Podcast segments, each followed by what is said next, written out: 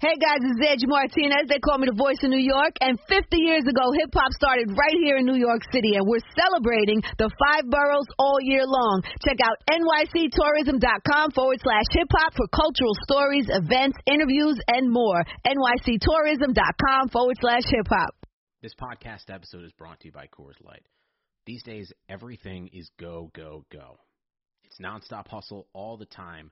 Work friends, family expect you to be on 24 7, well, sometimes you just need to reach for a Coors Light because it's made to chill. Coors Light is cold lagered, cold filtered, and cold packaged. It's as crisp and refreshing as the Colorado Rockies. It is literally made to chill. Coors Light is the one I choose when I need to unwind. So when you want to hit reset, reach for the beer that's made to chill. Get Coors Light in the new look delivered straight to your door with Drizzly or Instacart. Celebrate responsibly. Coors Brewing Company, Golden, Colorado.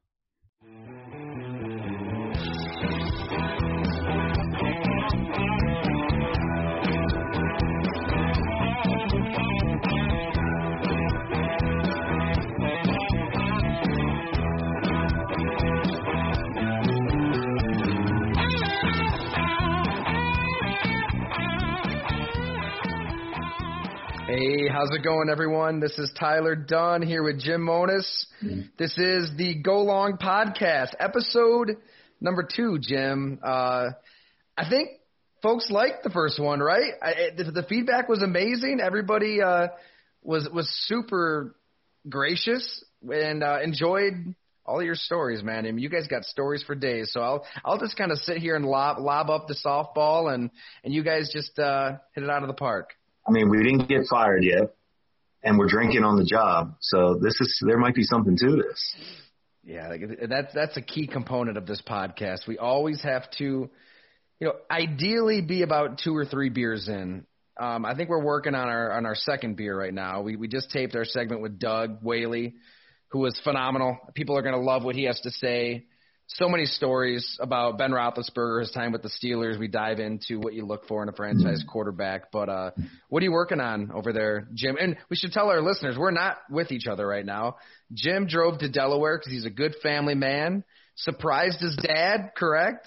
He didn't know you were going down there. Correct for his 70, 70th birthday. Brought the grandson for Christmas and say hi and. uh you know, sometimes you feel good about being a son, and and he he deserves that. He was a great father, and I have a great mother, so they deserve to see their grand their grandson. That's not not to get too sappy, but that's what it's all about this time of year, isn't it? I mean, really, it's especially we have kids in similar ages, yeah. so you know. And it's tough with this pandemic. I mean, I'm going tell anybody what they don't know, but it's it's brutal uh, to be away from from so many friends and family. But if you can somehow make it happen, do it because it's important. All right, Agreed. let's do it, Jim. Uh, first things first, the Buffalo Bills. Um, I think you could call that a statement win, right, for the team, for the quarterback.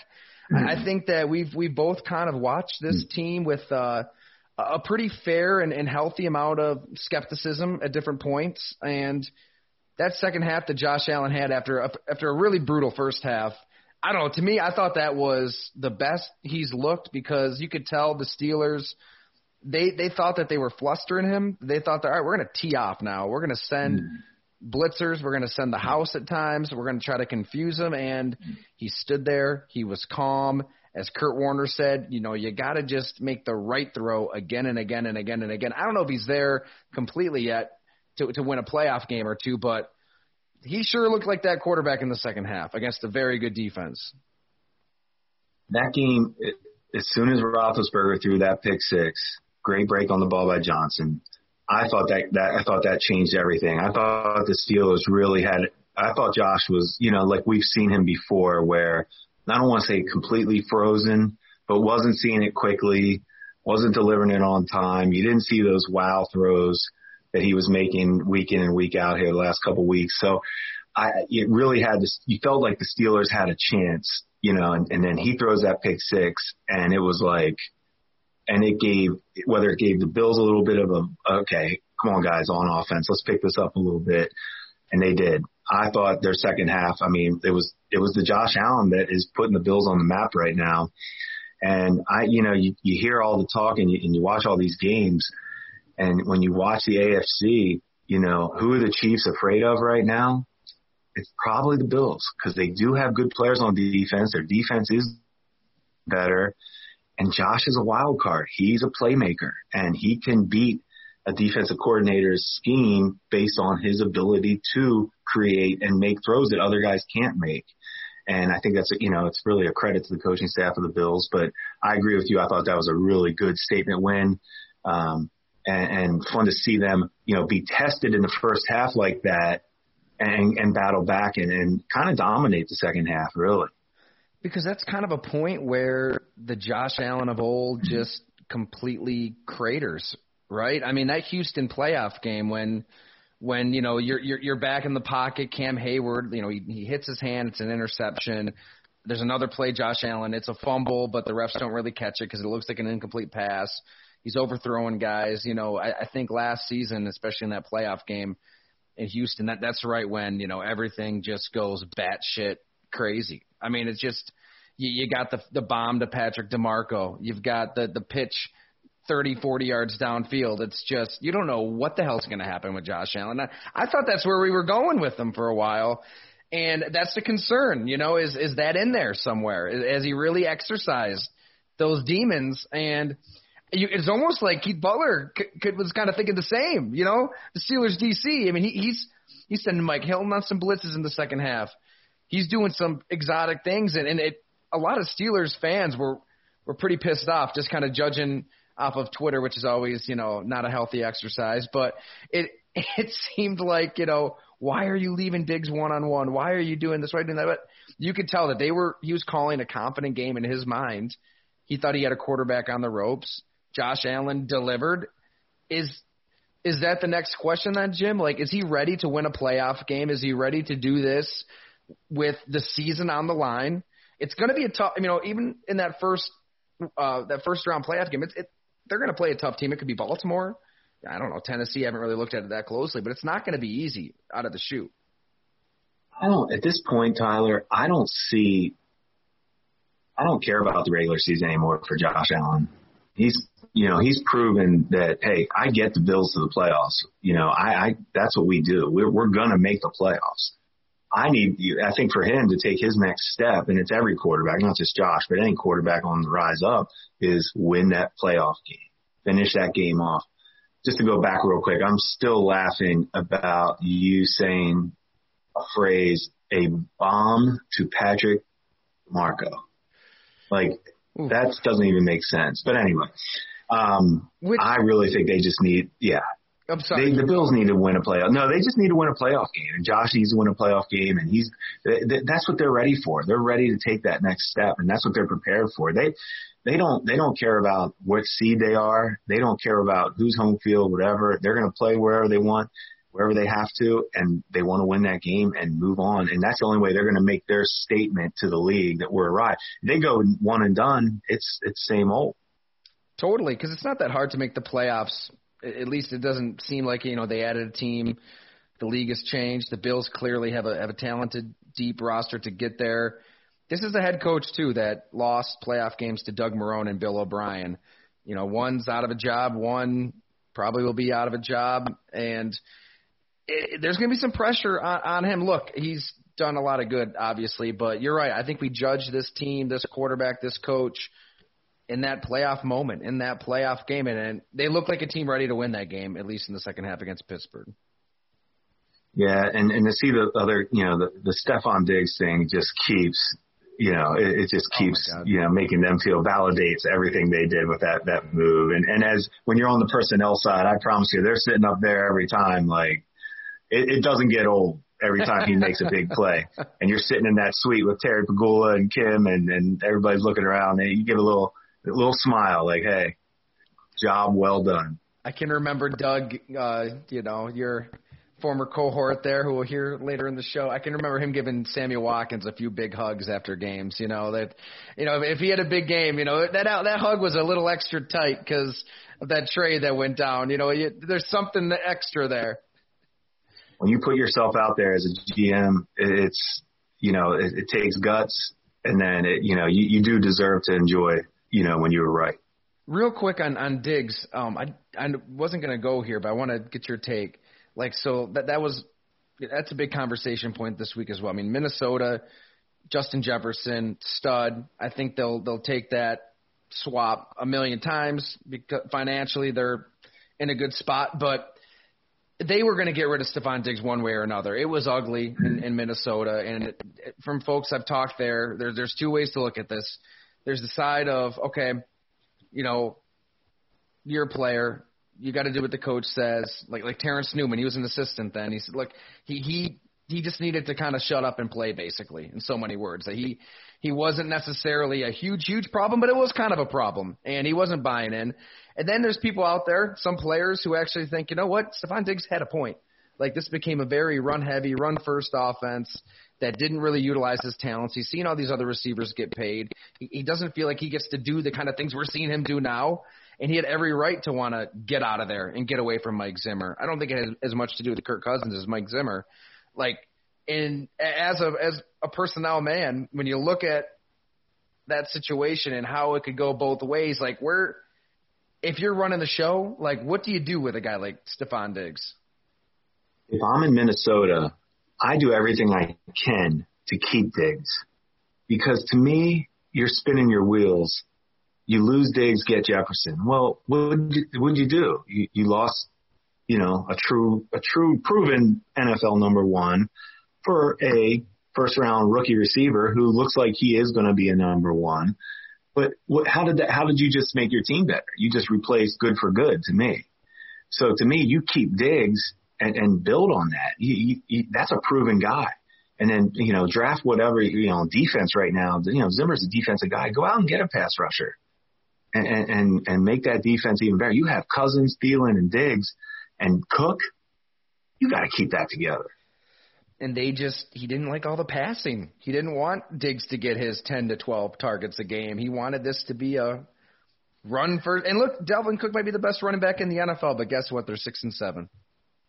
Know? That's my point. What did they really do? You know, so it's like, how does your ego get in the way of you can't lose great players. Proven great players are hard to find. I mean, let's face it, we draft every year. We sit there in the draft and we think and guess and we're all hitting three out of, you know, seven guys and we're excited. You have one, keep them. Yeah, totally. Man, and the Bills, the way they're constructed, the way Stefon Diggs is playing, I think that they take that trade 100 out of 100 times. So it's no so doubt. We've got that game, and then what happens the next night? We we get this Baltimore Cleveland epic with two other quarterbacks in that draft class, which kind of brings us to the main discussion for the day, Jim. Uh, Baker Mayfield, Sam Darnold, Josh Allen, Josh Rosen, Lamar Jackson. Uh, I, I don't know if you want to redraft them. I don't know if you want to rank them. I, I just want to know are any of these guys bona fide franchise quarterbacks that can win it all that you want as your guy forever and ever and ever already? Or do you still have reservations? And what are those reservations? Because we just kind of saw all three play about as, as well as they played, at least all season. You know, Lamar Jackson was the MVP last year, but he, he was his MVP self in that game as well. It was good to see him back like that.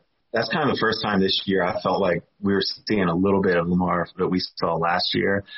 But when you talk about are they bona fide, legit franchise quarterbacks? It's hard for me to say they are yet. You have to prove that. And when you look at the obviously there's two two everybody knows the two franchise quarterbacks in the NFL are Patrick Mahomes and Aaron Rodgers. There's no debate on that. There's those two and everybody else. In my opinion, there's a gap. And the two things those guys don't do is turn the ball over. They just don't. Now I know Mahomes just had three picks against Miami, so I guess that's a little bit bad week for me to say that. But yeah, three picks and they were up uh, 20 in the fourth, I think. And he's what up to four so, picks on the season or something. Right. So I looked and I looked at those two guys, Rodgers and Mahomes, this year, and you combine their their picks and fumbles versus their attempts and rushing attempts, and they are both at 0.01 percent, both of them. Okay, that's your franchise quarterbacks. When you look at Josh Allen, Lamar Jackson, Baker Mayfield, they are at 0.03%. I know that doesn't sound like a big difference, but it is. Those guys are still turning the ball over. They're still fumbling the ball. They're still throwing picks. Until you get that out of your game, you'll never be a true, true franchise quarterback, in my opinion. Now, you know, everybody's going to throw out Brett Favre with the, you know the interceptions and yeah, but he's maybe an exception. He led the league every he led the NFL in the history of football with interceptions. But the year in and year out, it's hard to rely on guys that are going to turn the ball over. Those guys those guys just have to clean that up a little bit, show a little more consistency, whether it's throwing the ball, whether it's taking care of the ball. And once they do that, then you could say, okay, and win some playoff games. But to watch them the other night, I would think all those franchises are pretty exciting. Now Darnold on you know, Darnold's obviously been just destroyed. They've handled him about as poorly as you can handle a guy that does have ability, but Darnold's biggest issue is that is turning the ball over. He's still every week I watch him, you'll watch three plays that he'll he'll make throws in in every game that no other quarterback can make, or maybe not no other, but you know top five, and then he's making plays that a backup quarterback's making, and you just don't understand how he's so inconsistent. And Josh Rosen, Rosen obviously was you know cast off from Arizona, not fair to him. Both sides maybe bad situation, gets thrown away. See if he comes back, but there's ability there obviously, he'll get another chance. But I do think when you, you know, I think a year ago, if we were redrafting, I think obviously everybody's like, wow, how did everybody pass on Lamar Jackson? No, I, I, I think the Bills might have had the best guy in that draft. I really do. And it, that's hard for me to say as far as I didn't see it until this year. Mm-hmm. I really thought his blow up games and inconsistencies were going to keep him from becoming, you know, basically a top five quarterback. He's getting there. He really is. I mean, he is a nightmare to defend right now. Um, Mayfield, you, you know, he's playing in some bad weather games this year. If you don't, if you watch what he did in some of these games in Cleveland in the bad weather, it's tough. So statistically, he's going to fall behind a little bit because of those games. But man, he is playing very well, very accurate, tough, competitive, all the things you want. And he's making plays outside of the pocket with his legs sometimes. And that's really fun to watch. Lamar is a playmaker. That's what he is. Is he ever going to be able to beat a team that takes away his legs? Is the question. He's certainly a good passer, but is he going to be consistent enough when the game's on the line on third downs? He missed some the other night. He missed some throws. Now he makes up for them because mm-hmm. he is that talented. But you can't miss some of the throws he misses and beat the you know and beat elite teams. That was a fantastic breakdown. I mean, we got to remind everybody too. You've been watching every snap of every quarterback all season long. I mean, you're studying these guys at just a different type of level. So when you you've done all that, and, and with these quarterbacks that we're talking about, you know, let's go those three: Allen, Mayfield, Lamar Jackson.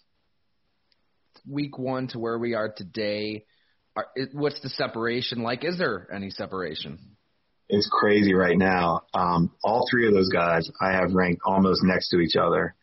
And what separates Lamar right now a little bit from them is obviously his ability to create, you know, with his leg. And he's making plays outside the scheme of the offense that as a defensive coordinator keep you up at night. When I was working for the Philadelphia Eagles as a little runt second year Northeast area scout, okay, I had a little cubicle in the building and um, go in there sometimes getting coffee. And we had a legendary defensive coordinator who's passed away named Jim Johnson. And we were playing we were playing the Atlanta Falcons in the playoffs. And I met up. Coach was getting coffee. I was getting some coffee early in the morning. I said, Coach, what do you think this week? Just making small talk. He looked at me. I'll never forget it. He said, Jimmy, doesn't matter what I do this week. We just gotta hope. Because when you play Michael Vick, it doesn't matter. You can call the right defense. Everything can be called perfectly. And he can destroy that call. And that stuck with me forever. I mean, that was 20 years ago about. And it sticks with me forever. And I promise you, if you're playing Lamar Jackson, you're not sleeping at night. And now the thing that Josh Allen has done, and I'm not comparing, I'm not saying he's, you know, obviously he's not Lamar running the ball, but he's done it enough where you have to scheme him a little bit yeah to not let him run yeah. and make him beat you throwing a little bit because those runs will kill you. But I'll never forget that. And for me, Lamar's competitiveness and, and ability to make plays with his legs is what separates him a little bit. But these guys need to do it in the playoffs, all of them. And this year might be the year they all get a chance to prove it. I love that. And then you guys went out and beat Michael Vick in that NFC Championship game, right? Was that Oh, the season? Yeah. That game, I can't believe you remember that. Michael Vick took some. He went in Lambeau and he won in Green Bay, yeah. which doesn't happen. I know you probably remember that. Oh, yeah. And once he beat Green Bay and Lambeau, I think everybody was like, okay, this isn't. Like, it goes to what I was saying. You have to have that moment to bring the league to say, okay, this guy's for real. Now, not that obviously you knew Vick was talented, but now you're beating Green Bay and Lambeau. If Josh can do that, if Lamar can do that in the playoffs and really, really go out there and, and make a statement win, that's when you know you have your guy. I mean, that's I guess we kind of come from two different worlds, right? Like I'm not ju- I'm not studying the film, I'm not crunching these X's and O's and these numbers and everything, but just from a human interest side, I just always loved Lamar Jackson's u- unique story. I mean, really, you mentioned Michael Vick. I guess that's the closest comparison we have, but you know, coming from South Florida, and it, guys, as you know, scouting like guys from where he's from, it is just it is football is serious at like five six years old. Like there are adults betting on your Pop Warner games, like throwing down hundreds of dollars when you're six years old. You know, whatever you are. Like it's it's insane. I mean, hanging out with Hollywood Brown this this past spring, like he said he played with Lamar, played against him, and you know he's looking up in the stands as a little kid. It's packed. They're, they're throwing money around. Like it's next level. It's different, and you can just feel his competitiveness to this day. I mean, in that game when he came back of whatever he was going through in the locker room, we'll get into that later. But like instantly, the first play rolls right. It's fourth down. Everybody gets baited up. Boom, hits Marquise Brown, who he told the Ravens to draft, by the way, touchdown. He just, I don't know. I feel like there is this this intangible, and Josh Allen has it too. That kind of matters, and I know he hasn't won a playoff game, but it just it just feels like you know Lamar Jackson kind of went through just a, a, tough period this season where he had to find a counter punch. You know, like it, he had COVID, right? I mean, he he had he had some injuries. He wasn't himself. Had to beat the Colts with his arm in the second half. I think he was like ten for ten in the second half against maybe the NFL's best defense. And he, got through it, and here they are on the verge or, or close to making the playoffs again. And I feel like he may might be in even a better spot now than he was last year when he won MVP. Tell me I'm crazy. No, I agree with you. I, I think you know the Vick and Lamar Jackson comparisons are the obvious ones, and they're and they're rightfully so. I always thought this, and this is why I think Lamar has a little more of a chance than Vick did to get to that Super Bowl. Is I always felt like Atlanta was trying to make Vick the traditional quarterback and had no imagination in their offense. Where Baltimore has at least catered their team offensively to Lamar's strengths and they do design runs. They do design all that for him where they're not hiding it. Hey, we're not going to force you to do something you're not. Let's do what you do great. And what you're not as great at, okay, that'll be second. And they're doing that. They did it the other night. He did both. He did both the other night. And you see it and accept who he is. And, and Gregg Williams, oh, here we go. Defensive coordinator just got fired. But he always used to say, he always used to say, oh, that safety doesn't do well in coverage. Oh, he's not good in the box. Guess what? I'll play him 20 yards off the ball because he's a ball hawk. Do what the guy does. Another thing on Gregg Williams, real quick. we could do He took a lot of heat and got fired. I'm sorry about that. I just it made me. I wanted to talk like about this. I like and. I Go. forgot. So he runs the you know the famous you know zero coverage blitz, lose the game to the Raiders, get fired, and everybody says, well, he did the same thing the play before. That's what he does. He didn't do the same thing the play before. He played prevent, and his safeties still let that guy get behind him. Watch the game the other day, and I still jaw drop. But people were saying Gregg Williams did that play before. They could have. No, he didn't. And I think I would love to ask him this. He ran. He only rushed like three on that play. The third, I think it was a, whatever, the play before the game winner. And the guy got behind him. I think he got pissed off Mm-hmm. and said, okay, I just ran zone. I just ran prevent and you guys let him get behind. Guess what? Let's go. If I'm going out, I'm going out that way. And I think that's how went out. but anyway, I know we got a little sidetracked, but I, I've been with Gregg Williams in New Orleans and I do really respect him as a football coach. Yes, he's out there. Any player that played for him will tell you that, but any player will tell you this. He will do whatever he can to put you in the best place to succeed. And I, I always took that with Gregg Williams. I always, that always sticks with me. Cut the head off and the body will die. Do well, do we, that, we save that sticks for with another that. day? You know, there. That sticks with me too. And then there's some things that there's a lot of Gregg Williams stories for for days. but we, you know, I was I like my Super Bowl ring exactly. Hey, thank. from New Orleans, so There it is. I'm not going to say too much. I don't have much bad to say about Gregg Williams. What are you drinking there, by the way? I don't think we introduced uh, our our brevet. So tonight, Dewey Beer Company. We have their seasonal Nelson Laugh based off The Simpsons. Uh, IPA, 8.4%, and I'm very happy with it. How about you? What are you drinking? I like it. Eight point four. You're. Uh, yeah, I went strong tonight.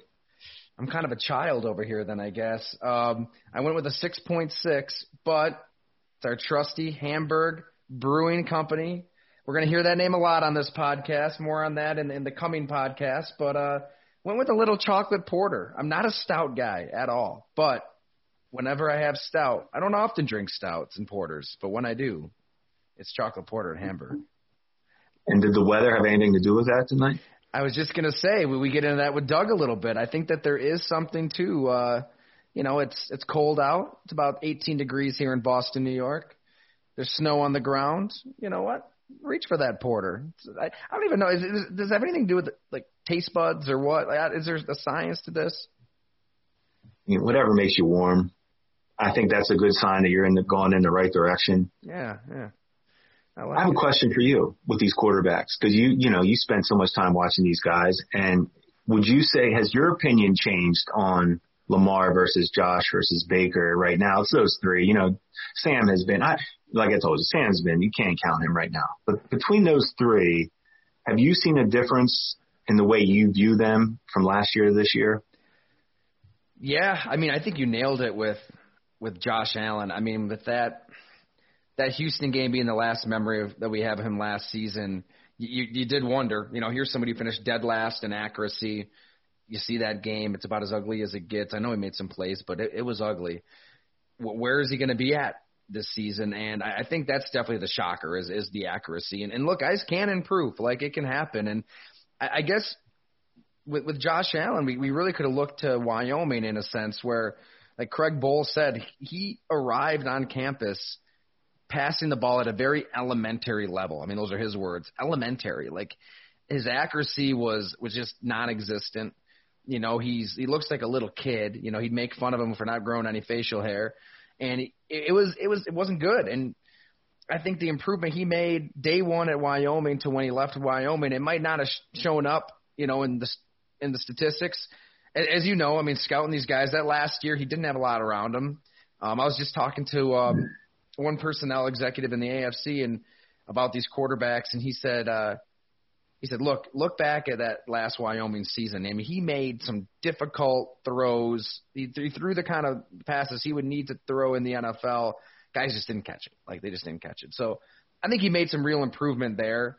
And that we're just kind of seeing the same thing now in the NFL. I mean, he, he is just improving, and it sounds like a novel concept, but I, I guess when we see a clip of Josh Allen, you know, throwing it in to the 15th row or whatever, I mean, we shouldn't draw sweeping conclusions. He got better. And I, I like I said with Lamar Jackson, I just think that even though he's not the MVP of the league this year, even though it hasn't been as dynamic and fun to watch and just blowing the league up, I, I think that he is getting better just because he's had he, he's had some adversity. And in the playoffs, you're going to have adversity in the playoffs. You're going to have to work through some stuff in the playoffs, and he's working through it right now. Uh, Baker, always loved Baker Mayfield, but you know, it kind of starts with the running game there, right? You mentioned the bad weather, like they're running the ball, and I think that's probably good for him. Know, he's, uh, most of his success seems to be off play action, and they've got a formula. Seems to be working. They didn't win, but they're going to be in the mix. Stefanski has to be in the mix for coach of the year. Oh yeah. You know, and, and you, you have to factor in what he did in Minnesota. They were always at the top offensively with, with Cousins, who, who was a, who was a really good quarterback. I'm not saying that, but I'm just saying he always found a way to, to succeed with whatever talent he had. He goes to Cleveland and he uses those two running backs so perfectly. Kareem Hunt in the pass game is just like, it doesn't even, it's crazy Oh, how God, good he is. Remarkable. Yeah. remarkable. That's a great, uh, and, and Chubb is just, just give him the ball. I mean, it's awesome.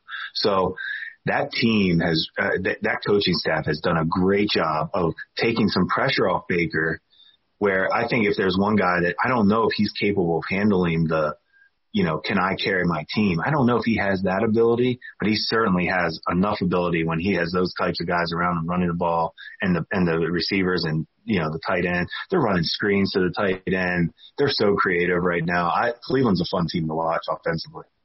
And I can't remember if we talked about this last week, Jim. So stop me if we did. But no Odell Beckham, and as incredible as he is, you know, there's people there in Cleveland who think you know it's kind of addition by subtraction. Now, now look, he's is, is anybody else making the kind of catch he did against the Colts? You know, one-handed. You know, between all these players. No, I mean you want that player on your team as opposed to not, but you're you don't feel the need to just force him the ball 12 times a game. You're you're gonna get Peoples Jones involved and gonna get Higgins involved and and Njoku and you're gonna run the ball more and it's going to be a more balanced, diverse attack where Stefanski can really get creative and adjust during the course of a game, which is something he may do better than any coach in the NFL. It's it's hard to think you could be better offensively if Beckham's not in a game. It doesn't make sense because let's face it, he's a top five receiver talent. There's nobody that would deny that. But sometimes as a quarterback and maybe a play caller, maybe it takes some pressure off you to say, hey, I don't have to force feed Beckham today. I, let me just call this game. I don't have to take, you know, obviously you want to get your great players involved, like a Beckham. Obviously, you, you got to get him the ball. But does that take away from, hey, I'm dialing up Beckham plays right now, but I'm taking away from screens to Njoku or, you know, getting Kareem split out on a linebacker. It's a mismatch or a safety. In New Orleans, when I was with the Saints and we had all those great years, we didn't have we didn't have a true true stud number one receiver. We, you know, Colston was unbelievable. Robert Meacham led our team in touchdowns as a deep threat. Devery Henderson was a deep threat. Lance Moore worked the slot. Like we had a pu- like we just had pieces of the puzzle that just fit. And I I always thought about that where, you know, if you have the right guy at quarterback, yeah, it helps. you know, it helps. it's the old uh, chicken or the egg thing. But uh, you mentioned the Saints, Drew Brees. I, I, I want to get into that with you, Jim. I mean, the let's go back to like the the embryonic stages of the Saints and Brees and when this all kind of came together. As I mean, we've talked off air about this a little bit, but um, this could have gone many different directions. I mean, and, and you know, public we know that, right? I mean, the Miami Dolphins could have taken the plunge and and just signed him and not be concerned about the injury and all that. But like the Saints could have gone in a different direction too. The, with Brees, you know, when he comes in, he comes off the injury, shoulder injury. It's why Miami didn't sign him. They didn't think he was going to be healthy enough. They may have been correct because that preseason that year in 2006, watching Brees throw, everybody was looking at each other like, oof, I don't think this is going to work. Like his arm wasn't was looking bad, right. Jim. It was bad. It was bad. We got whipped in the preseason. I believe it was Dallas, and I, if I'm, oh man, Jackson, Mississippi. I'm pretty sure we played them in a preseason scrimmage or game there, and it was ugly. And we're like, wow. Well, long story short, the injury it did take time to heal, and he came back, and obviously the rest is, you know, incredible. But what was great for me was to see a guy to be around a true, true number one franchise, you know, quarterback. And we always throw that word franchise out and always say, hey, there's, you know, it's Mahomes and Rodgers. That's it. I don't want to hear it. Russell, Russell's close. Deshaun Watson's close, but they're not as good as those two. Drew Brees was a franchise quarterback. He made everybody better. His competitiveness was off the charts we're sitting in a meeting and this is in like 2009 or 10. I want to say in the off season, a, just a mini camp OTA. And I, you know, Coach Payton always wanted the area scouts to come to the OTAs and mini camps and sit in on meetings, which I thought was brilliant. Like I always really respected and, and valued Coach Payton for letting us do that. Cause as a scout, you grow when you know your, what your team is really trying to do and you need to sit in those position meetings. And I'm sitting in there and in the offense meeting, some of the stuff they say X's and O's sometimes go over my head when they're talking some of the stuff they talk. It, it's that's above me as a scout, you know, but I still like to hear it and be around it. So Brees is kind of running the meeting. They let Brees run the meetings and those off-season stuff. Pete Carmichael and Joe Lombardi, the assistant coaches who are outstanding. Pete Carmichael should be on everybody's interview list. I'm just going to throw that out there. He, nobody talks about him. You got to be kidding me. You got to be kidding me. What team wins with backup quarterbacks like the Saints? Okay, right. So true. Pete Carmichael can game plan, and, and that guy needs an interview. Anyway, no doubt. We're sitting in this meeting, and Brees is running the clicker, and, and they were just watching the practice tape.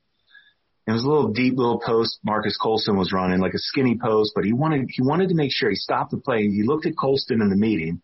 He said, "Hey Marques, we ran this play three years ago," and that's the first thing that caught my attention. Three years ago, and he goes, three years ago we ran this play against the Eagles, Philadelphia in the playoffs.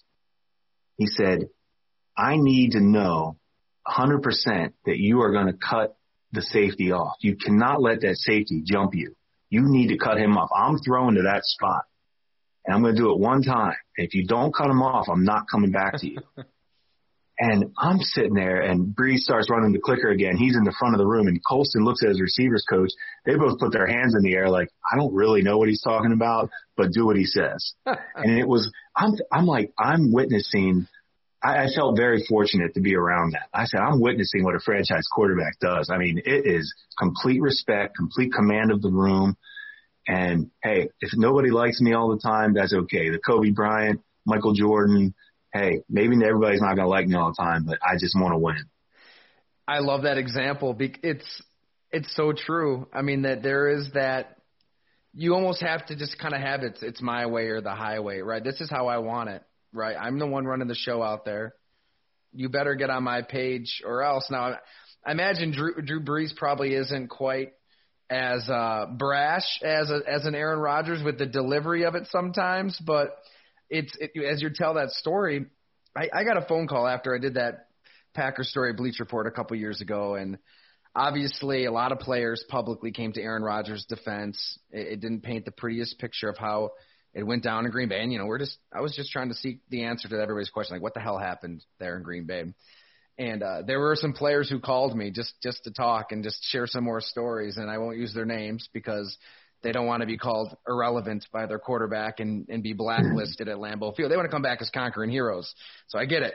But they wanted to just share some stories. And one wide receiver, a young wide receiver, who was on a very good offense, piloted by Aaron Rodgers, said that at practice, his position coach, you know, told him to run a route a very specific way. I, I don't remember what the play was. I got to look it up. But I want you to run it this way. He gets on the field, he runs the route, and Rodgers was pissed. He's like, "No, don't run it that way. I don't. You're running it this way. This is what I want you to do."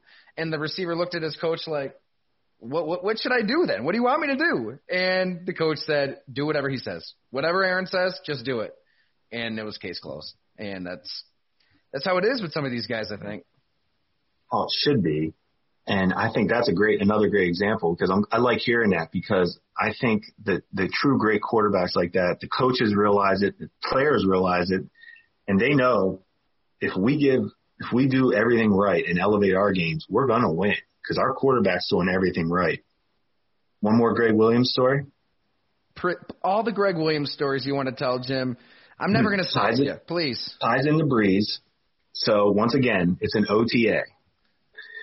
And as an area scout after drafts, you know, we signed some undrafted players. And this is one of my favorite undrafted signings I, you know, was fourth, you know, lucky enough to make. But Junior Galette, defensive end from Stillman College, who I'll, we'll get into him another time. Anyway, we signed him. Junior, Junior was a little off the, you know, he's off his, he's, you don't know what you're going to get from Junior Galette day to day. But what you are going to get is him coming off the edge and trying to sack the quarterback no matter who it is. And it doesn't matter if it's an OTA, mini camp, or a regular season game. So we're in a mini camp and Junior Galette, as a rookie undrafted free agent, almost collapses Brees's knee. Oh my God. So I'm in the defensive staff, I'm in the defensive player uh, meeting and they're watching the tape of the practice. Gregg Williams is running the film. So he goes to this play first. And he stops it right after the play. He said, Junior Galette, stand up. Junior stands up. He said, uh, if you ever do that again to Drew Brees, You can do that to our backup quarterbacks. That's what he said. You can do it to anybody else. If you ever do that to Drew Brees, I have an apple and a roadmap for you. An apple to feed you and a roadmap so you can find your way home. And then he looked at Jonathan Vilma. He said, Vilma, if Galette ever does that to Drew Brees, Vilma says, I'll kill him. He looks at Will Smith, who, you know, sadly has passed away. Will Smith, if Galette ever does it, Brees, I'll, then they went on and watched the rest of the practice making Galette stand the whole time, but it was like, you do not mess with Drew Brees. You don't mess with our future. You don't mess with our, this is everything. He is everything we're building. You know, it, it was just crazy for me to see the players were ready. I mean, they were ready to attack him. That's amazing. I mean, I wonder what's going through uh, Junior's head in that in that moment. You know. I'll tell you what's going through his head. Nothing because he didn't know anything else other than to go after the quarterback. And he probably he probably said, "Okay, I get it, I get it." But this is what made Junior great was he was relentless yeah. going after the quarterback. But it was just it was it was fun to see the way the team. um, you don't mess with Drew Brees. Yeah, you're right. You got to have some of those guys on your team, right? Like that just that aren't really thinking, that are just kind of point A to point B I need to obliterate everything in my path. Like, well, we were just talking earlier today. I mean, I did a story on Johnathan Abram at, at Go Long, and it's like he's kind of that guy that just wants to like take names, kick ass. If he suffers concussions or shoulder tears or whatever, he doesn't really care. And you got to have the. I mean, it's a physical, violent game, despite the rules and everything. But um, you, you know, as an offense, you're going to try to exploit that over aggression, and we saw that on the Travis Kelce game-winning touchdown this year. But it, it's still a violent game. Like I guess as a personnel guy, if you're a GM, GM of a team, how do you kind of go about building your team with players that are wired that way? Because I mean, you think back to every Super Bowl winner, everybody has a couple nuts that will just kill. You need it. I've always say if I was ever fortunate enough, uh, it's weird to even talk about because I'm sitting here unemployed, but if I ever was lucky enough to be a GM, it's a very simple formula for me. It's quarterback number one, and then I'm going to find 11 players that are going to kill the other team's quarterback. and that's it. And what I've found out in my, I was so fortunate. I look back and so lucky to be around the Philadelphia Eagles in the, in, you know, in the early 2000s with Brian Dawkins you know, and Hugh Douglas and guys that eh, just Jeremiah Trotter. These guys are borderline psychotic murderers. Yeah. That if it wasn't for football, I don't know what I don't know where they're going to get their aggression out. And you have to have that mindset on defense. Galette had it, and the funny thing is, Vilma had it. You know, Will Smith had it. Nicest guys off the field, but they flip the switch and they're ready. Just they're going to kill you. And that mentality on defense is it's what you look for as a scout. Just look for that on defense. If you have that, take a chance on that guy. I always thought that was Ted Thompson's downfall in Green Bay. He drafted so well and he made some like fantastic big franchise altering decisions obviously at quarterback, but uh he, he didn't really he didn't really draft and covet that you got to have a few assholes. I'm sorry, you got to have some guys out there that want to kill and they had a lot of nice guys. I remember being in that locker room on the beat, and it's like I'm talking to a lot of those DBs, like the Morgan Burnett's of the world, who was very, very good, and um, mm-hmm. Chris Banjo, and you know Tramon Williams, mm-hmm. who's probably the nicest player in the NFL. Like very good players. This isn't a knock on them, but like you know we're sitting there talking about the NBA. They're super friendly. It's like once in a while that you almost have, to have a, a cornerback or a safety in there who's going to see me walk up to his locker and just say, "Dude, get the f out of here." Like, get away from me. You know, somebody just wired. It's got a few screws loose. Kind of need that guy. They don't want they, you don't want you don't want to be in the same room with some of those great players on defense because I mean they they don't want anything to do with anybody. I mean it's a violent sport that they play. What they're asked to do is insane on defense. I mean, it's it's basically just sell out. You're selling out every play. Your body, you're selling your body out every play to make a tackle. And that mentality not everybody has. I know I never did. I mean, I'm talking, you know, not that I was some great player, but I didn't have that. I looked at that. I'm like, wow, I could never have been a good player on defense. I didn't, I didn't have that desire to just run through a wall all the time. God, it's so true though. I mean, playing the game at a young age, I can I can still remember those hitting drills. You know, as a young kid, we did bowl in the ring. You know, at the Kendall Whalers and Pop Warner, and you know, I'm just you know, you know, a little fifth grader, and you know, everybody. For people who don't know, bowl in the ring. You know, players get in a big circle. You have one player in the middle of that circle. Everybody in the circle has a number. The coach yells out the number, and that person just runs to that person in the middle of the circle and lights him up. And we, we we did that drill. I think it's probably outlawed now, but you're gonna find out pretty quickly if football's for you in that moment. And uh, I mean, I, I mean, you did as well. I just remember kind of powering through that. It's like okay, that first week of hitting drills was always the roughest, and it was the same thing in high school. But there, it is a war of attrition, and, and guys in the NFL say that all the time. I mean, the Mike Mitchells of the world, the Donte Whitners, some of those guys wired like that say, look, it is a war of attrition. If you made it to this point in the NFL and you're going to play this way, you're going to be wired a certain way. And it's, I just think the league's in an interesting place too with the fines and the flags and concussion awareness, yet also wanting points and all in on fantasy football, all in on gambling. Um, that player is kind of going a little extinct. You don't. That's why a guy like Johnathan Abram is so rare. There's not a lot of guys like that that can survive in the NFL. Always think about a guy like Abram, Jamal Adams. They must sit up at night sometimes and wonder. You're asking me, okay, you want me to go out there and I'm going to sell out. I want to destroy everybody. Then you're going to penalize and fine me for it. Right. I'm supposed to do this gracefully. I'm supposed to hit a quarterback, make sure he lands okay. It, it, it's almost, and it's to your point. It's obviously it's for the points and fantasy and gambling. They want points scored, and you can't be knocking out to the Drew Breeses of the world every game because these guys could do it. I really, I believe that. I mean, if the rules were, I mean, it, they could. But it's funny how toughness and craziness can be controlled on offense because some of these quarterbacks, like when I when I watched Lamar play and Josh Allen and Baker, the guys we're talking about, they're off the charts tough. Yeah. You know, they're not necessarily going to light you up. You know, if they were playing linebacker, they might not light you up, but they have they're fearless. They're not afraid to be hit, and you have to be that as a quarterback. You better not be. You know, obviously we know that, but you can't be afraid of anything as a quarterback. And, and so, so the game of football is just how you can control your rage and your craziness for your position to succeed. Eh, yeah, and and guys want to fight for a quarterback like that, and that means oh. something. You can watch a Bills game, a Ravens game, a Browns game, and just feel that momentum, feel that effect. It's it's real, and I think the theme of the show too. It's all about the playoffs, right, Jim? And we're almost there. It's all about what you're going to do in that moment. I'm I'm ready for it. I'm sure you are. And like you said, I you know we'll see how it shakes out here, but we know we know the teams. We know we know. I mean, it's Kansas City and everybody else is chasing. In the AFC, I think there's a gap. You know, you might disagree with me. NFC is where I think it gets interesting for Kansas City in the Super Bowl.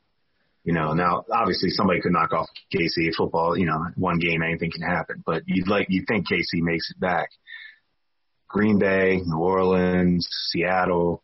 I, I wouldn't count the Rams out the way they get after it on defense. And, you know, if Goff just can play clean, um, it's, it's going to be a fun NFC. I think the NFC playoffs are going to be phenomenal. Yeah.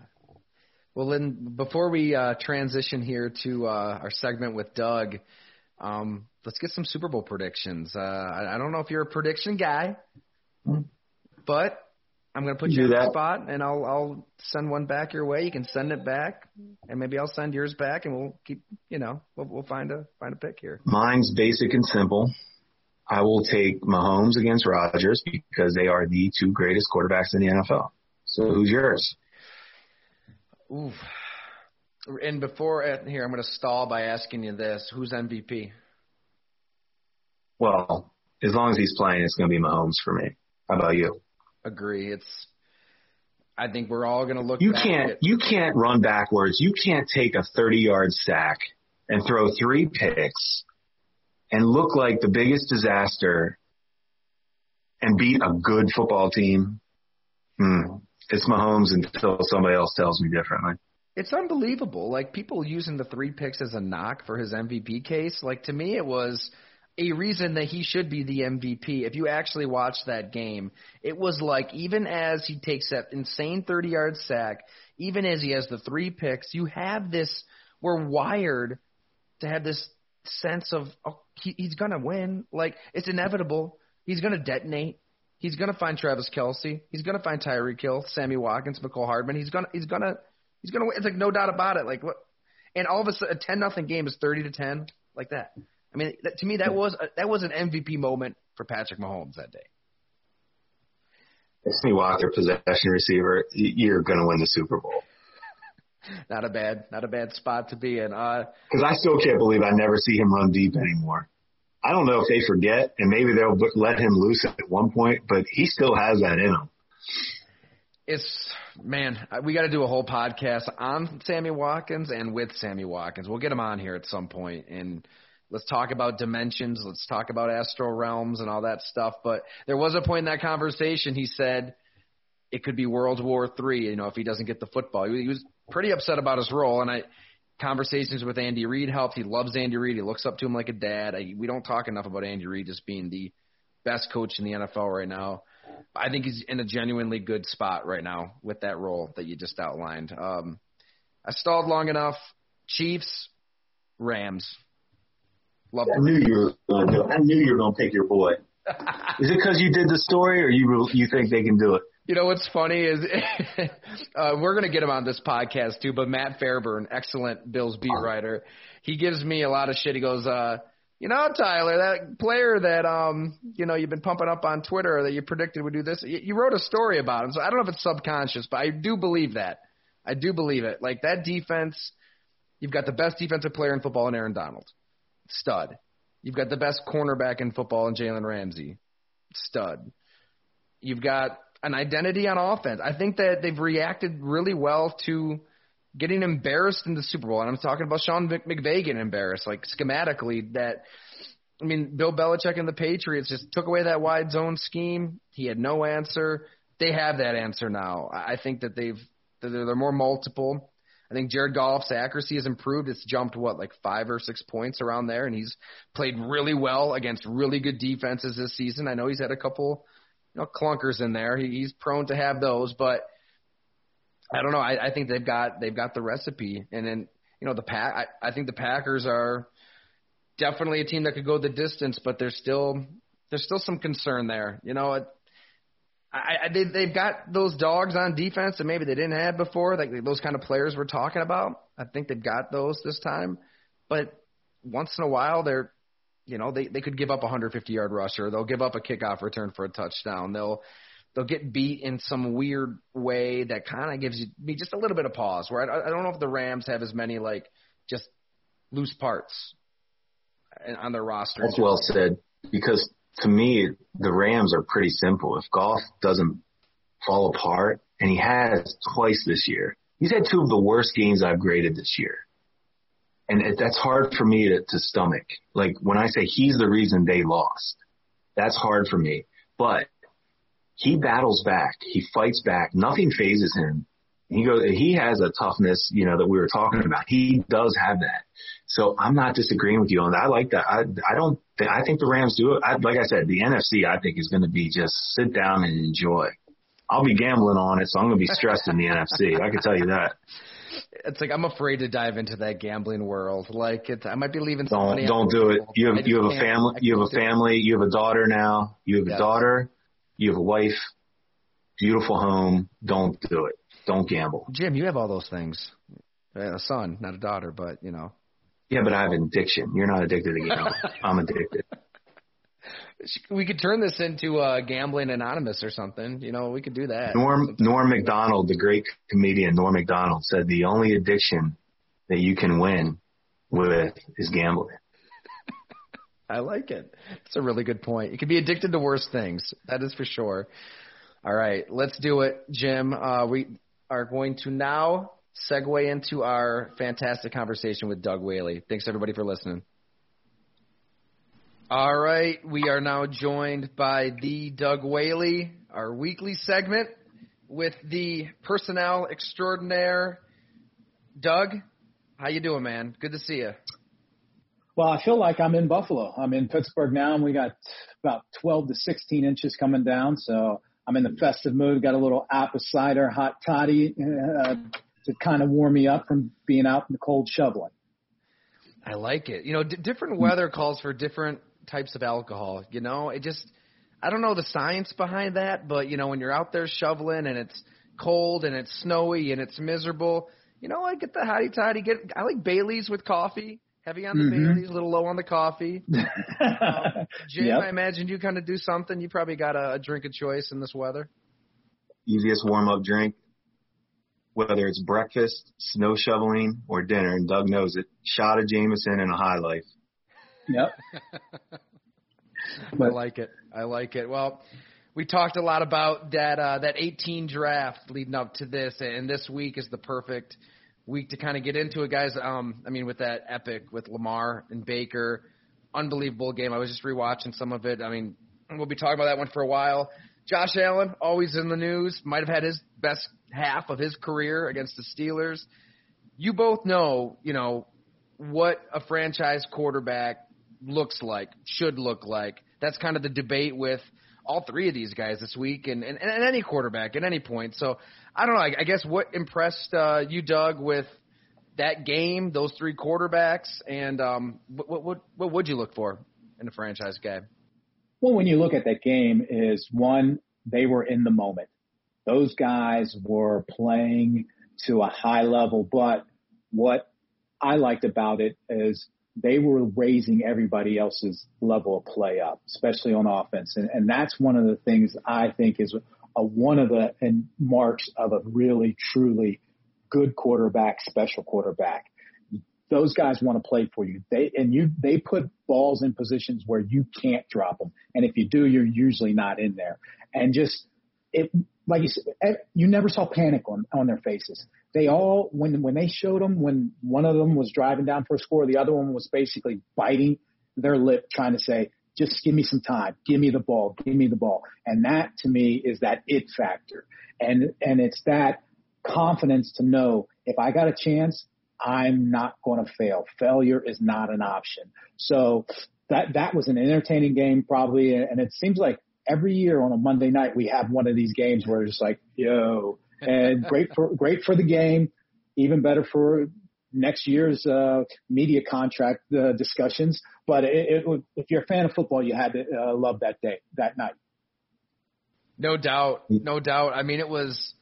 God, you just didn't want it to end, right? It was like it was great to see Justin Tucker make that field goal because the guy's just money. But you, you kind of wanted it to go to overtime. You wanted some more mm-hmm. football. I mean, Jim, what, what stood out to you with that game?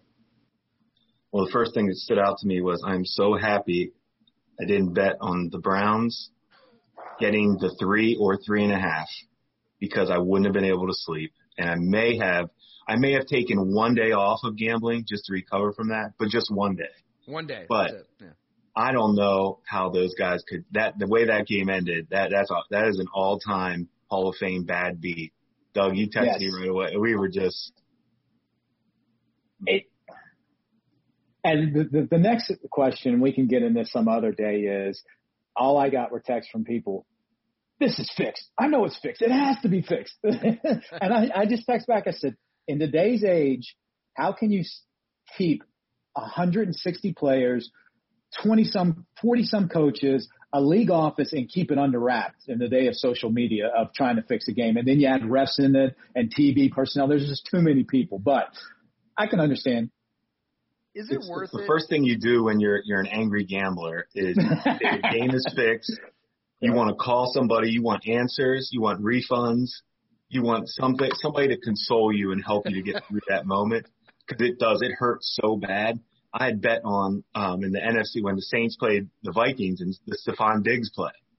I had the Saints money line, and I'm like, you got to be kidding me to lose a game like that, and you just you almost have to just laugh it off and say it's not fixed. If you, anybody that knows, you can't fix a football game. Like it's impossible. Mm-hmm. I would say this though about fixing games.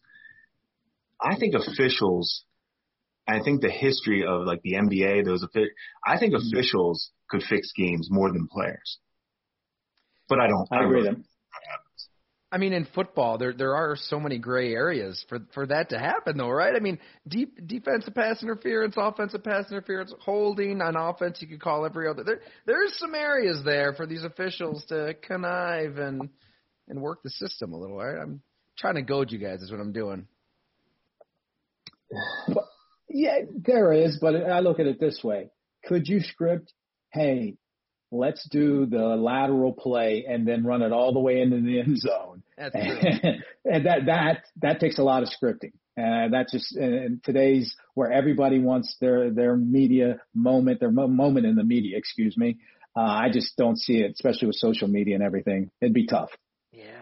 I, I will say though, to answer your question, I know I sidetracked you guys on that, but I agree with kind of what Doug was saying, where the way those guys both wanted to get on the field, you always kind of compare football and basketball. And, and you know, when you're hot, like it's okay, go ahead and hit that shot. Just get me the ball next.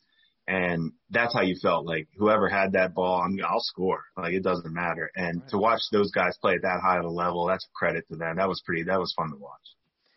No doubt. I mean, and like Lamar Jackson, like to use your basketball analogy, it was, I mean, he was like a guy in basketball that was just on the bench. I mean, cramps, taking a dump. I don't know. Maybe we'll never know. The Ravens are going out of their way to say it was cramps, right? They they paid for a promoted tweet to get that up in Twitter, so everybody knew he wasn't pooping. Everybody, please.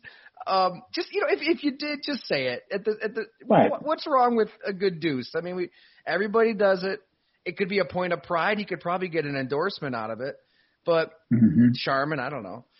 But to, for him to be out as long as he was, to come back in the game and and beat the Browns with his arm. Everybody loves to rip Lamar Jackson. Oh, he's a he's a glorified running back. I, I never thought that was a a bad criticism, but man, I mean he he, he was able to kind of bait the Browns in. He made the throws that he had to make. Had the throw to Marquise Brown. Had the throws right down the field to, to set up the game-winning field goal. It it was impressive. And, and that's one of the things is when you're looking at franchise quarterbacks or guys you think that have a chance to be franchise quarterbacks, uh, you look at third downs, you look at fourth quarter, and you look at red zone.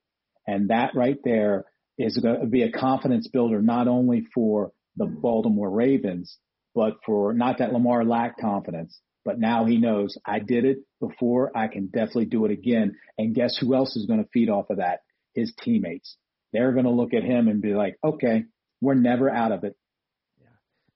First thing I thought of, Doug, was in those team meetings this week, especially on the defensive side, I just pictured the defenses, you know, kind of the coaches and the players looking at each other like, hey guys, we have on our on our team, we have the right quarterback, whether it's Lamar or Baker. We need to we need to mm-hmm. step up a little bit. We got the right guy. And those and you I agree, Doug, those I guarantee that team's walking around like, hey, I need to elevate myself because my quarterback is carrying us. That game was those guys carried their teams. That was awesome. And you guys, I mean, like like we talked about way back when, when you're projecting a year in advance, you're you're looking at that quarterback draft class. I know I know Doug, uh, when we were talking, you said, look at that time, kind of in that fall when you guys are getting dinner at Tempo with the Pegulas and stuff. I mean, Baker Mayfield really hadn't crashed the scene yet. Like he really wasn't on the radar, so he he gets on that radar you're looking ahead to that class. You know, you're you're kind of seeing the season unfold. It's another 500 season, so you're trying to figure out which one of these guys impresses me. Who, who did impress you then? And now fast forward to where we are today. Did anything surprise you? Did anything not surprise you? I, I'm just fascinated by you know that point that you guys were looking at all these guys at, at that point that they were in college. I'll let you go first, Jim, and then I'll I'll, I'll piggyback off of you.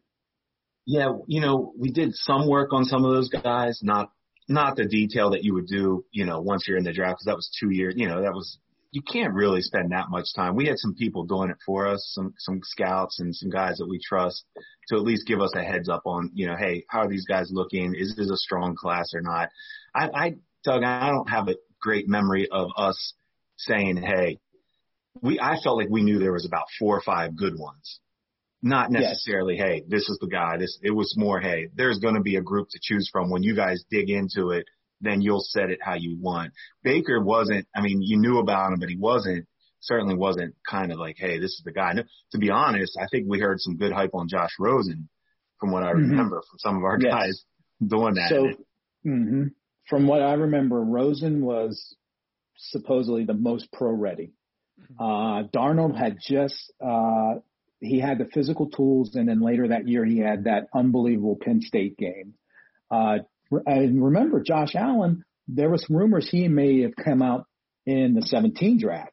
So we had done some work on him, and the big thing was size, unbelievable arm, deceptively athletic for his size.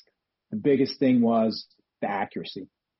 Can can he improve on that accuracy? Can he control that howitzer of an arm? Can he do the touch throws? So we we when he decided to stay in, okay, this is another guy. And then Lamar. I mean, Lamar was one of those things you, knew you had to know what you were getting. You didn't want to take Lamar and then try to put him in a seven step ball fake, pop, pat, play action type offense. You needed to tailor your offense to his skill set. And then, uh, uh, you know, like I said, Baker was one of those, hey, he transferred from Texas Tech.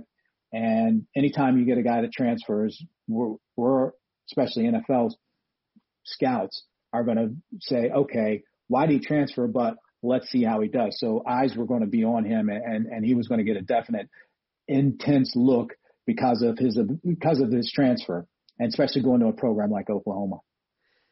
It's so funny to even throw Josh Rosen's name into this discussion, but I mean, oh. He was unbelievable that that college football season. He had some incredible finishes, and and that was who the fans wanted. I mean, I just remember being at One Bills Drive, kind of covering that draft, and I won't say who it was. There was a national reporter who like literally screamed out loud so unprofessional in the media room when the Bills took Josh Allen because they just couldn't believe it. And then for, having friends at the draft party in the field house, like legit d- depressed over the pick. Like the, the same fans that, you know, want to change Allen Street downtown to Josh Allen Street. We're, we're not happy that they took Josh Allen ahead of Josh Rosen. I mean, I threw up a poll on Twitter fully knowing that a lot of my followers are Bills fans. Like, who would you rather – have from this draft. I didn't even put Rosen in there. It was 90% Allen, like nothing mm. for for Baker, nothing for Lamar, and they, at the time, you know, it was a controversial pick. Well, that just shows you how hard it is to be a professional quarterback, the hardest position in sports, but also how hard it is to scout those things and to scout those guys and to predict their success. They weren't the only people that thought Rosen was better than Allen. A lot of people did, but that that position it's it's the like I said it's the hardest position in sports and it's hard hard to find. And, and there are things that Rosen had that you can still look and say, yeah, those are characteristics of a quarterback you'd want playing in your system and, and on for your ball club. But what was it that he couldn't transfer that those abilities to the field in a professional setting? Why do you? Yeah, Doug. both of you guys, like with Josh Rosen, like why hasn't it worked out? Is it all, you know, a lack of mobility? Is it anything else? Any other red flags? I mean, it's it's crazy to think he's what a third stringer now at this point. Go ahead, Jim. I know one thing with Rosen. To be fair, to at least give him a little bit of not write him off yet is you can't handle a rookie quarterback much worse than what Arizona did to Rosen bring in a new coach, new system, right? Well, you bring that, it's chaos. They fire the coach after a year. You know, it, the team wasn't good. They couldn't stop anybody. I mean, it was recipe for disaster. Darnold's going through it right now. There is a recipe, I think, for a rookie quarterback, and this is where I was going to lead with this. Is it's not just drafting him. It's you better have a plan. That you know you can't just plug and play. Mahomes wasn't a plug and play, which is hard to believe, but he did sit and Doug, I was hoping you could maybe take us through it. To be honest, I haven't really been through kind of a, a draft layer where you were in Pittsburgh and you guys drafted Ben. Do you remember? Do you want to talk a little bit about yeah. what you saw coming out with him and how you guys wanted to groom him? I mean, he played at a at a school that he wasn't going against the Alabamas every week, you know. So was that a concern for you guys? It was a little bit of a concern, but I'll tell you one, one story. It was the MAC championship. They were playing at Bowling Green and uh, my boss, Kevin Colbert, and our college director, Phil Kreidler, were going to see him. And it was uh, the backdrop of it. They were driving, and it was around the time they had that Ohio Turnpike sniper going on. And they, yeah, they decided to go. I was like, I'm good. I think I'm going to stay. But to get to the point of the story, he was injured that week, and it was doubts if he was going to play or not. Ended up he was going to be a game time decision. So they jump in the car, they go. Um, listening to some coaches that were with Bowling Green and Miami of Ohio at the time, they were like, this guy didn't even take a snap all week. He had, I think it was a shoulder injury or some type of injury. And he said, okay, I'll go out and warm ups pregame and if I feel good, I'll go. Not one snap of practice, mind you. Pregame felt good, ends up, let me, I got the stats here. 26 for 35, 74% completion, 440 yards, 12.6 yards uh, attempt, and four TDs and zero interceptions, and they put up 44 points. That right there shows like this guy has something special. He's got the physical ability, and guess what? The game makes sense to him. It is he's a natural because practice reps, especially at the quarterback, I think are important for timing with your receivers, but also seeing the different looks of the defense. That was one of those things that we're like, okay, when they came back and we started talking to him and watching the film and his competitiveness is another thing that just jumped out at you. And if you talk to him, you hear stories about him. If you're playing pitching pennies, he's going to compete. He's going to bet and compete and try to be the best at it. If you're golfing, he's going to compete. So the competitiveness, the ability, his physical abilities was off the charts and his ability to understand the game and make it so natural and easy for him were things that set us up, set him apart in our eyes. And for us, we didn't even think we were going to get him. We thought he was going to be uh, up there, the second guy taken, uh, beside right after Manning, and then we were going to get Philip Rivers. So we were focusing on Philip Rivers because we thought no one's going to really like him because of his release. And I know Kevin Colbert was a big fan of Philip Rivers, just with his mental toughness, his acumen for the mm-hmm. game. The release was a little concerned, but the accuracy and, and as they say, doesn't doesn't matter how it gets there, just how where it gets to. Is it going to be an accurate place where people can make plays on the ball afterwards, especially uh, uh, receiving as a receiver? So we we kind of like, yeah, we'd like to have him. We don't think we're going to get him. So we end up getting him. We just, I mean, it was one of those things when Rivers went, we all looked at each other like, wait a minute. Is this okay? Wait, check that, check that, make sure everything's okay. Someone's not jumping in on this feed. So we were ecstatic. So then you look at his first, his rookie year. Tommy Maddox is there. We had a plan. Hey, sit him behind Tommy Maddox for a year or two. Let's groom the guy. We go to Tennessee. Maddox gets hurt, gets a spinal cord injury. This guy goes 13 and 0. And that's when you say, okay, what in the world? But every week we throw on the tape. And, and Jim, you know as well as I do, there's a difference in watching a game and being like, hey, this guy's pretty good making these plays, and then sitting back, looking at the tape and saying, well, he should have got that read, or he should have got that read, he should have got that read, or he missed that hot. And that's all we said, but we'd be like, Oh, he missed that. Oh, nice throw. What I'm trying to say is, again, it showed that the game made so much sense to him. He wasn't sitting back there making the right reads, getting hot reads, but he was extending the play or he just, his natural athletic ability and quarterback skills made him very productive. And guess what happened then? Once you start winning one, two, three, then you got a veteran team like, oh, wait a minute, this kid's pretty good. Again, we have to step our game up. So our defense is like, oh, we got to play for this guy. Our running game was like, we got to play for this game. We ended up, I think, with a top five running game, and I think our defense was top one in the in, in the league. And the best thing you can see about it is that year, and this is one of those things where I was like, this is a mark of a good team. And I saw it a little bit on Monday night. It's people on the sidelines when another team has the ball, be it the offense or the defense, those guys looking at each other like, we got this. I'm, and then there was one game where their defensive guys, in a jokingly manner, were in each other's face, and they were like, "I'm making the play this time to win the game." No, no, I made it. You made it last time. It's me. And that's the infectiousness that a quarterback can bring to a team and elevate that team from a good team to a Super Bowl winning team. Man, well said. That that was incredible. I mean, what was it like then in that draft room when, you know, you had no inkling that you're going to have a shot at at Ben Roethlisberger, and oh. this happens? Like, what's the scene? Well, the, the scene was we're Lincoln. The good thing is, looking at who needed quarterbacks ahead of us. Unless someone jumped us, we are like, all right, we're going to get one of these three quarterbacks. And those three quarterbacks were like, we'll take any of them. But you knew Manning was going first. And mm-hmm. just out of the skill set, uh, we thought we were going to get Rivers. And so we're, we're calm, cool, collected. And then when Rivers goes, like I said, we all just looked at each other. Our jaws dropped and like, wait a minute, is someone playing a joke on us? And then we just, I mean, everybody just couldn't control themselves. And it was one of those things where we didn't, I don't think we even waited because normally on your pick, you kind of wait to see if anybody calls to offer you something you can't refuse.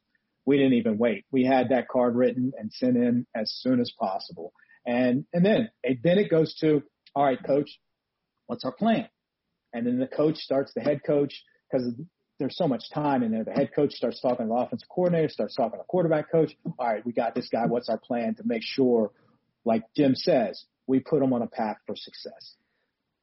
What just on Ben too, like, and that's kind of a big storyline this week too. That he he, he kind of looked old Monday night. He is old. I mean, he is up there in age, but you know, it was uh, not one of his better games. Underthrowing guys. I mean, that pick six was one of the worst throws he's had in a long time. Is is the end near for, for Ben Roethlisberger? There's only a few things that are undefeated in this world, and Father Time is one of them. so it's just Father Time. And and then also, if you look at how he played the game when he was in his prime, he didn't get Big Ben the nickname for nothing. I mean, he was a beast on the field. He was hard to bring down. He battled. I mean, he just threw his body in the line of fire and had no recourse or remorse about it.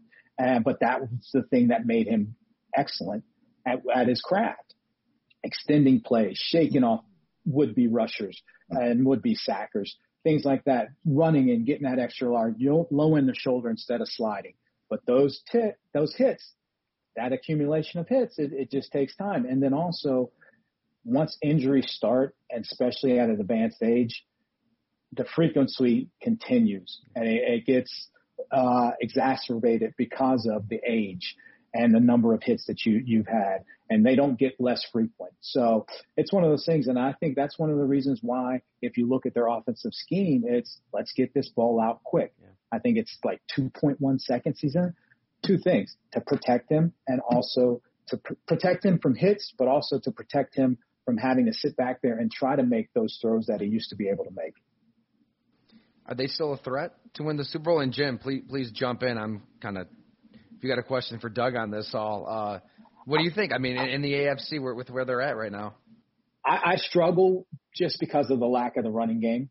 I think if you're going to have a quick hitting passing game, you have to have that threat of the running game to open up those throwing lanes. You got to have those linebackers and those second level defenders overplaying the run to open up those short throwing lanes. And if you if and their their running game is just anemic. I mean, there's no other way to say it. And if you have an anemic running game and a short rhythm timing passing game, those two just they don't mix. You know, Doug, I was thinking about this all year watching these quarterbacks and Rivers, the Roethlisbergers, the Breeses, the Brady's. I personally think I, I don't really think any of them are. I think they're shells of themselves, and it's not anything it's not saying anything bad about them. It's kind of to your point, Doug. It's just, hey, you can't beat Father Time. But these quarterbacks have given their franchises so much success and put them on the map and everything. How hard as a GM and a head coach to say, wow, we got to move on from this guy. It's like the, you know, it, they have to see it. I give the Chargers a lot of credit as far as, hey, we tried. You know, we tried and tried and hey, we're, this thing's got to move on you know, and they go out and get Herbert. And I, you know, I hope Anthony Lynn gets another chance. He's not helping himself, but I give that front office and whoever made that decision to say it's time. Maybe it was a mutual thing. Rivers may have wanted to, you know, change the scenery too, but the Saints, the Saints are, they've been ready to move on and, and they want this to be Brees's last year and they're, you know, they're not prepared for life after Brees. This guy, you know, they're, they're playing the tight end quarterback trying to have fun with Taysom Hill and, Coach Payton, that coaching staff's incredible, and they're eking out some wins with him, but he's not the answer. Jameis Winston's not the answer. They're not prepared. The Chargers have Herbert. Tampa has nothing. Like if Tampa doesn't get it done this year, that was I mean, what are they doing? What are they gonna do? Yeah. You know, I, I just I feel like how hard would it be if you were in Pittsburgh right now? Oh, well, in my opinion, and I haven't talked to as close as I am to, to the club. I have not talked to any of them, but in my opinion, if you look, I know just from the GM's point of view, he's in the twilight of his career. Not not ability wise, just age wise. Soon as Roethlisberger retires, I think he's going to be putting his retirement papers right after Roethlisberger. But it is. It's one of those things where how do you respectfully move on from someone that bought you two Super Bowl rings and got you to a third and has been the face of the franchise for, I mean, just multiple years. It's tough. And that's when you have to sit down and you have to sit down with the owner, the head coach, the quarterback, and the agent and be like, hey, listen, we love what you've done for us. But like everything, this this thing called the National Football League moves on. It was here before you. It's going to be here after you. As an organization, we have to set ourselves up to continually have success. We enjoyed a lot of success with you and it's all on you and you got us to where we are today because a lot of people think, remember, Pittsburgh Steelers, they didn't have a quarterback before Ben. I mean, I say one of the reasons, in my opinion, that we got that that guy is because we were playing with some subpar quarterbacks. And it, it's one of those things you have to have, be in a bad situation to get a quarterback like that. Mm-hmm. And then Bill Cowher, I think, is well deserving of, of the Hall of Fame because of what he did. Look at his quarterbacks he was playing with, and even when he won a Super Bowl with Ben, that we sometimes we won in spite of Ben, especially that Super Bowl. It, I mean, he had a putrid game, but I digress. Point being is that is a hard conversation, but it also you have to say to the quarterback, the quarterback has to kind of be have a little self evaluation. If he can say, you know what, I am not where I am and I'm not helping this organization, I need to move on. That's when it, it makes it a lot easier. Now, if a guy has those, as I call them, daddy glasses on, like, oh, I'm still great, then that's when it gets tough. And then that's where you get that bitter divorce like you had maybe in Green Bay and stuff like that. So that's the type of stuff. So it, it, it's a it's a very slippery slope and it's a very touchy conversation to have, but but you got to have it. That's what's so fascinating about the Packers. Ron mm-hmm. Wolf mm-hmm. to Ted Thompson to Brian Gutekunst. It's like it's remarkable. I mean, you, it, when you look at like first round quarterbacks taken and, and the, the fact that Aaron Rodgers didn't start till his 49th game. Philip Rivers is next at his 33rd game, and he was behind Drew Brees. And before that, I mean, you, you play by your 10th game. I mean, that's just the fact of life in the NFL. If you draft a guy that high, he's going to play right away. And the reason is, I mean, Green Bay is just okay, being callous. You know what? It's a brutal game. Like I, I remember that summer, I was an intern in Green Bay, writing for the Shawano Leader, and um, it's the shareholders meeting, and fans are literally going up to Ted Thompson in 2008 with petitions asking him to sign this petition to bring Brett Favre back. I mean, they're heckling him. I mean, all the pressure in the world is on this this new GM who's standing by Aaron Rodgers, who nobody knows if he's any good. Brett Favre just took you within one pass of the Super Bowl. He does what he does, and what did Brian Gutekunst do this past draft? He he took Jordan Love when they had Aaron mm-hmm. Rodgers, and he knew he was going to piss off Rodgers. I don't care what Rodgers says. He, that, I mean, that's the ultimate grudge to hold, and, and he's proven he's proven it this year. Mm-hmm. Uh, I don't know, Doug. I mean, if you're in that position, I mean, you interviewed for that job. I mean, what's going through your head in that seat? Well, well, let me ask you this. In my opinion, I think that was a, a great move by Brian because it sets you up for your next move. Because think about it this way: yeah, you piss Aaron Rodgers off. Guess what happens? He's going to show you shouldn't have drafted him. And guess what? That's a benefit to what you have your your team. Right. So you're you're going to be you're locked in looking at the number one seed in the NFC. So what's wrong with that? Elevating that guy's game. Maybe he was getting a little comfortable. Maybe you brought this new coach in and he was like, "Who's this young guy? I I got more say in this and, and more pelts on the wall than this guy. What would I need to be listening to this guy? How's he going to take us to where we need to go?" Then you, I wouldn't say, for the lack of a better term, you, you don't put him in your play in his place, but you kind of say, hey, it's the Green Bay Packers, not Aaron Rodgers and the Green Bay Packers. It's Green Bay Packers and Aaron Rodgers. So now he's got a chip on his shoulder. So now he's like, oh, I'm going to show them they should have drafted somebody else. Great. Now, guess what? You're developing Aaron Law, Aaron, Aaron I mean, not Aaron Law. You're developing the young guy coming behind him. And he's sitting back. He's looking at Aaron Rodgers. He's studying. He's taking notes. This is how you watch film. This is how you practice. This is what you do afterwards. And guess what? If Aaron Rodgers plays for four or five more years, you still have that asset that you start throwing him in preseason games and he starts playing out of his mind. You got an asset to either trade and get that first round pick back plus, or you got a, a decision to make. Well, Aaron's starting to be on the decline again, father time. Then we just move on from him. And then you don't have that gap in competitiveness trying to find that quarterback. So people blasted him. But for me, Brian was playing chess while everybody else was playing checkers. So perfectly put. C- couldn't agree more. If the if the worst case scenario is Aaron Rodgers winning MVP, that's that's a pretty good worst case scenario. Although it should be Patrick Mahomes, obviously, but uh, not not a bad worst case scenario. Yeah. No, not so at Doug, all. Think about this with these new GM jobs that are opening. Matt Ryan, Matt Stafford. I want you to talk about this. This is your time. I'll give you my quick thing. Bye bye to both. If I was interviewing for that job, I would ask that owner, I here, we'll keep it simple. Enough's enough. We've tried and tried. I don't know. I, you know, that's my opinion. I, I'm going to put it out there. I just want you to talk about what, you know, what would you do on the, you know, those interviews, those first question they're asking those GMs. And, and we asked the same questions on our quarter. Uh, I mean, on our quarterback when we had our head coach interviews. My thinking is, as long as everybody from the owner to the GM and the head coach are on the same page and willing to go through that change at the head uh, of your organization, which is the face and the head of your organization, outside of those three is the quarterback. As long as you're on the same page and saying this is what we're going to do, I say do it because, like, like you said, they've proven that they, they can keep you competitive. But but no one's in that this business, business, and no one's in the NFL just to be competitive. Everybody's in it to win a piece of jewelry. I remember when, when I got my first Super Bowl ring, my friend said, that is the only ring that you, that, no, let me say it. He, he said it this way.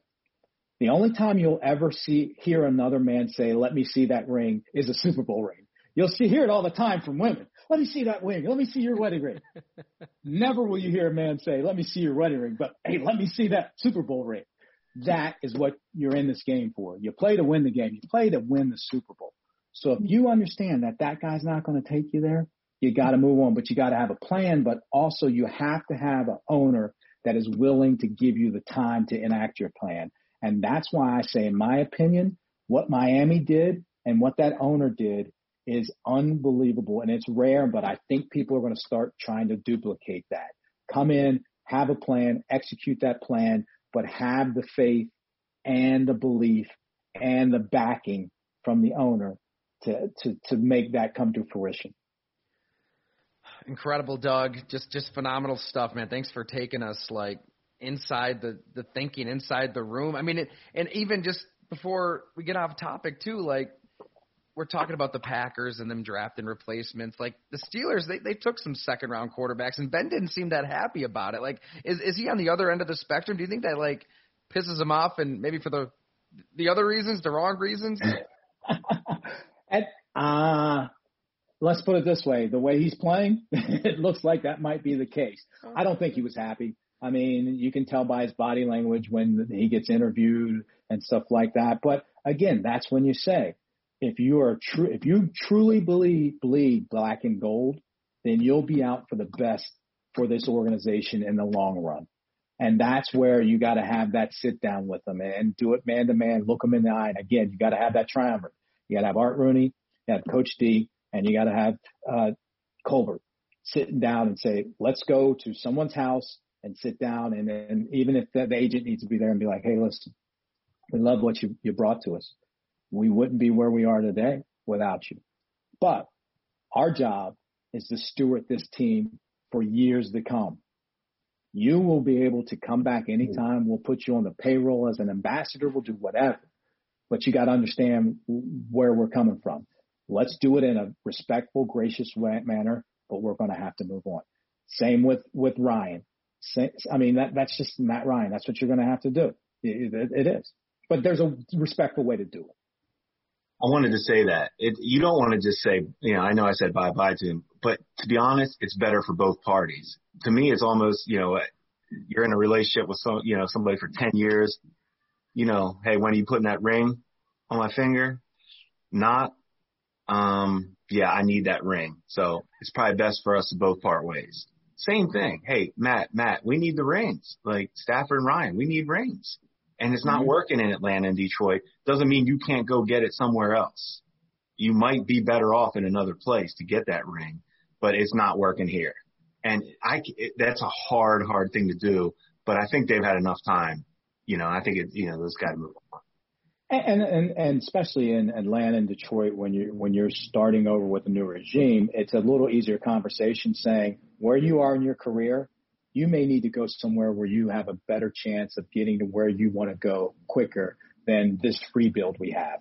That's a better chance than what the Steelers are uh, would have to, to talk about with Ben because the Steelers have a number one rated defense that can carry you a long way.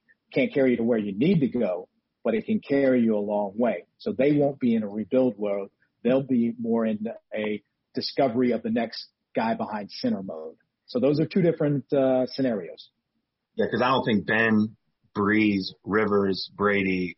Mm, I think if I think their time would be, it wouldn't be another team signing them. Where Stafford and Ryan, somebody still they're, they're still qualified and good enough to win games and possibly make a run if everything else is in place. I just, you know, that's the difference. All right, here's a question. And do we have time? I mean, this is great. Uh, Zoom might be whacking us in two minutes, but we can uh, we can push All it.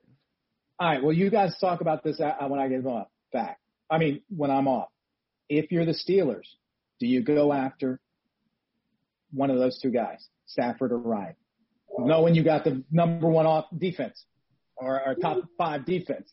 That's I'll leave with you guys. Leave me with that. We can pick it up next week. Well, we can, always a pleasure, yeah, we, we, can always keep you know restart another one. That's a that that's a juicy. We, we got to get your answer right. Absolutely. I, I want to hear you guys first, though. I threw it out there. I can't be first to ask it, answer it. Jim? Well, Doug, it's like we know when you're stuck in that quarterback, when you win games, you're not getting one of the top college quarterbacks in the draft. So if Ben's out, Brees is out, it's, it, yeah, I'd be okay taking a chance with, with the Saints. If the Saints and Steelers wanted to take Matt Ryan and Matt Stafford, sure, take a chance. Yeah. Unless Bill Belichick gets them first, right? Ooh. Ooh. Yeah. Tyler, always thinking about. Always thinking. Yeah, always. Uh, true Buffalonian. I was thinking about the Pats. I do I do love the explanation on telling a quarterback that it's time for him to. I mean, that's George Costanza. It's not you. It's me, right? I mean, that's yeah, oh, yeah. you're ba- you're basically just pulling it like. If I'm that quarterback in that room, I'm saying I invented it. It's it's, it's you, it's me. If anybody, if it's anybody, it's me. You're damn right, it's me. You know. Yeah, but I imagine again, that's how it'll go down in Pittsburgh probably this off season. But the, the, those guys at those positions, the head coach and the GM, to whom much is given, much is expected. And those guys are going to have to make those decisions and have those hard conversations. And that goes with the job. But again, if you have the thought process of I'm doing this for the betterment of the squad going forward, it's not personal. It's just straight business. Love it. Love it. Well, hey, b- before we sign off, Doug, you nailed your prediction uh, last week. So let's just make this a weekly thing with you. I mean, we'll see how long you can, yeah, give us a prediction for Sunday, an upset, whatever you want. Oh, oh, oh! You caught me off guard. Throw a game out at, at me that might. Uh, oh, hey, kind of go ahead. Go Bills Broncos on Saturday. Uh, Bills are favored by six and a half in Denver in Denver on a Saturday after a short week. Wink, wink. Me personally, I think I'm going Denver to cover. I'm definitely going Denver to cover.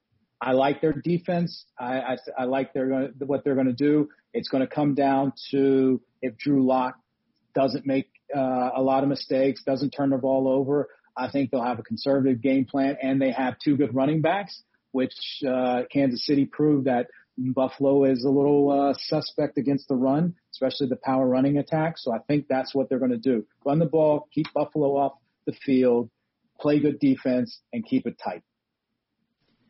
Sounds good, man. Well, uh. Doug, we can't thank you enough. That was just incredible insight. Can't wait to do it again next week. And uh, yeah, let's uh, let's keep it rolling, man. That was awesome. All right, fellas. Always a pleasure. We'll see you next week. All righty. That cheers. was yes. Cheers. Cheers. That was uh, episode two of the Go Long podcast. Thanks everybody for listening. Be sure to uh, rate, review within the Apple app, wherever you listen to podcasts. We greatly appreciate it. See you next week.